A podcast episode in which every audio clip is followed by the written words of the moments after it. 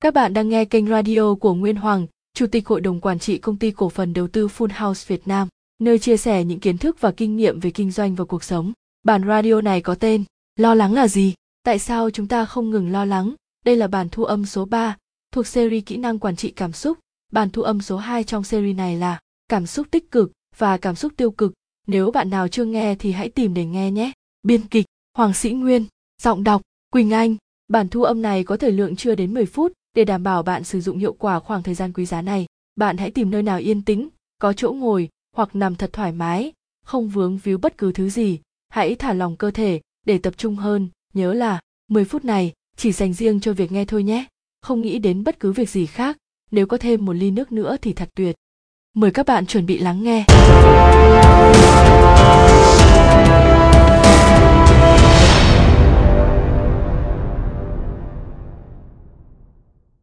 Thưa các bạn, trong mỗi chúng ta, chắc hẳn ai cũng từng lo lắng hoặc được chứng kiến sự lo lắng của người khác rất nhiều lần. Ví dụ, lo cho kỳ thi sắp tới, lo cho chuyến công tác ngày mai, lo cho buổi đàm phán tuần sau, lo cho tương lai của con cháu, lo cho bản thân khi trưởng thành, khi về già. Có quá nhiều nỗi lo hiện diện liên tục trong mọi khoảnh khắc khiến tâm trí chúng ta luôn bị kéo theo, dòng chảy đó làm cho cơ thể bị kiệt sức bởi tâm trí chúng ta liên tục phải đưa ra những giải pháp cho những tình huống do chính chúng ta tưởng tượng ra vậy, lo lắng là gì? Tại sao chúng ta lại lo lắng? Làm thế nào để sống bớt lo lắng? Lo lắng là gì? Xin thưa, lo lắng là một trạng thái cảm xúc, tâm lý, nhận thức của mỗi chúng ta. Nhìn theo góc độ cảm xúc, giống như chúng ta thường hay chia sẻ, tôi thấy thoải mái, tôi thấy sợ, tôi thấy thú vị, thì lo lắng cũng vậy. Tôi cảm thấy lo lắng về việc này, việc nọ. Hiểu theo cách khác, lo lắng là việc tập trung trí lực vào một việc gì đó có thể xảy ra trong tương lai, có nhiều trạng thái và cấp độ. Ví dụ như lo âu, lo sợ. Lo lắng là một trạng thái hoàn toàn bình thường và cần thiết trong cuộc sống để chúng ta có sự chuẩn bị tốt hơn cho việc của mình. Tuy nhiên, việc lo lắng quá mức sẽ khiến cho chúng ta kiệt quệ tinh lực, liên tục bị kéo đến tương lai. Mà đôi khi tương lai là thứ gì đó rất mơ hồ, chả ai có thể biết chắc chắn được tương lai cả, khiến cho chúng ta đánh mất hiện tại, mất tập trung vào hiện tại. Biểu hiện của người hay lo lắng là hay đam chiêu, cắn môi, suy tính. Có một câu rất hay tôi sưu tầm được nói về lo lắng, đó là lo lắng chính là điều vô bổ nhất trên đời. Nó giống như việc bạn cầm một chiếc ô và chạy vòng vòng đợi trời mưa xuống. Lo lắng quá mức, quá nhiều sẽ dẫn đến những chứng bệnh tâm lý như rối loạn lo âu, stress, căng thẳng kéo dài, trầm cảm, ảnh hưởng đến chất lượng cuộc sống của mỗi cá nhân chúng ta. Cũng bởi vì lo lắng là tập trung vào những vấn đề có thể xảy ra, nên những người lo lắng quá nhiều sẽ không tập trung vào những gì đang diễn ra xung quanh mình, và rồi gây ra những tiếc nuối cho quá khứ, rồi lại tiếp tục lo lắng về tương lai lặp lại như vô tận, khổ não vô cùng. Khi lo lắng tâm trí của ta sẽ tưởng tượng ra hàng cơ số vấn đề, nhân lên như một cái rễ cây không bao giờ có điểm dừng, rồi tiếp tục tâm trí đi tìm giải pháp để giải quyết các vấn đề do ta tưởng tượng mà ra, đến bao giờ mới dứt. Có thời gian tôi cũng bị trầm cảm do căng thẳng kéo dài, khi tôi bị phá sản, những tháng ngày đó thực sự là quãng thời gian đen tối nhất cho đến bây giờ trong cuộc đời của tôi. Tôi lo lắng và sợ hãi cho quá nhiều tình huống do tâm trí tưởng tượng mà ra sau đó chìm đắm trong biển rễ cây đó, dối như tơ vò. Tôi nhận ra rằng, rất nhiều nỗi lo sợ trong đó đến từ những việc làm dối trá, vi phạm pháp luật, hại người khác của bản thân tôi trong quá khứ. Trong đó có cả những việc tôi không nhận thức được và cả những việc mình hoàn toàn nhận thức được. Nhưng vì tham lam, tôi vẫn làm. Ngày đó, tôi chọn cách tu học, đi theo phật học để tự giải thoát cho bản thân mình. Để bớt lo lắng, thưa anh chị, chúng ta buộc phải có hiểu biết. Hiểu biết ở đây là về pháp luật về sinh mệnh con người, về luân thường đạo lý, về quy luật của vũ trụ, nhận thức rõ ràng về những việc ta làm, thế nào là đúng, thế nào là sai. Và khi có ngọn đuốc của trí tuệ thắp sáng trong tâm hồn, chúng ta sẽ biết cách thoát khỏi khu rừng u ám của tâm trí mà thôi. Lo đủ để lên một kế hoạch cho bản thân mình trong mỗi dự án, mỗi sự việc, để cao đạo đức và chấp nhận rủi ro. Sau đó chuyển thể từ lo lắng sang hành động. Nếu thay đổi kế hoạch, ta lại bám theo để căn chỉnh.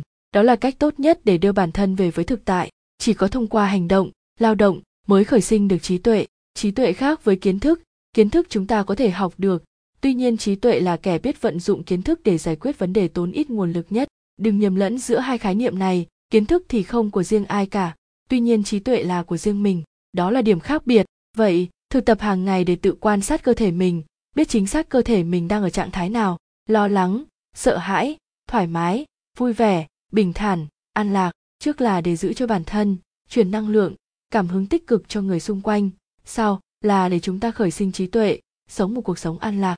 Việc thực tập này hiểu đơn giản là dành thời gian cho bản thân. Có rất nhiều phương pháp để ta có thể tham khảo. Không có phương pháp nào là tốt nhất. Chỉ có phương pháp phù hợp với bản thân mình nhất mà thôi.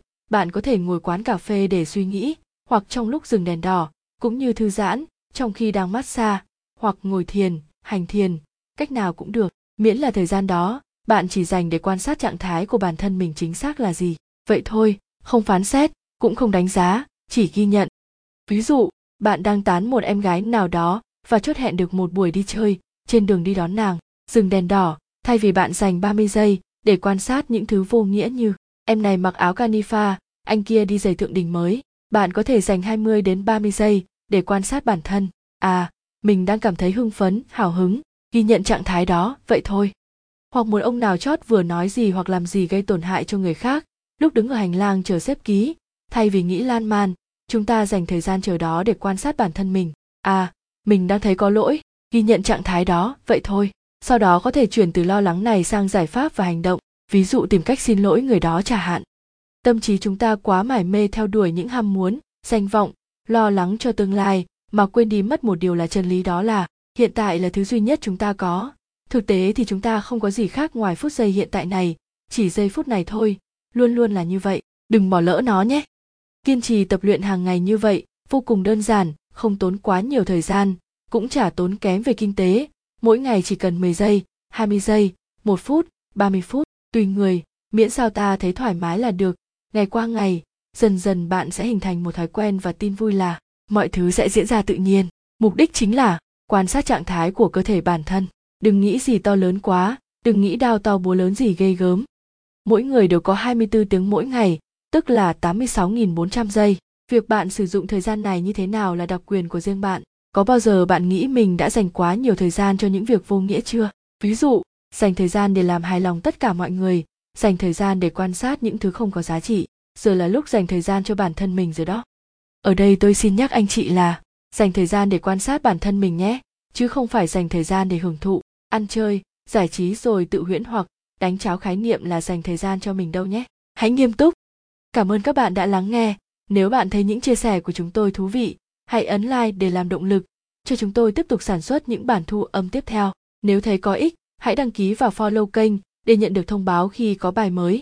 Nếu bạn thấy có giá trị hãy ấn nút share lên các trang mạng xã hội của bạn để những người xung quanh bạn cùng nghe và bàn luận. Nếu cần giúp đỡ chuyên sâu về cảm xúc bản thân, bạn hãy truy cập website anh già 40.com và để lại lời nhắn.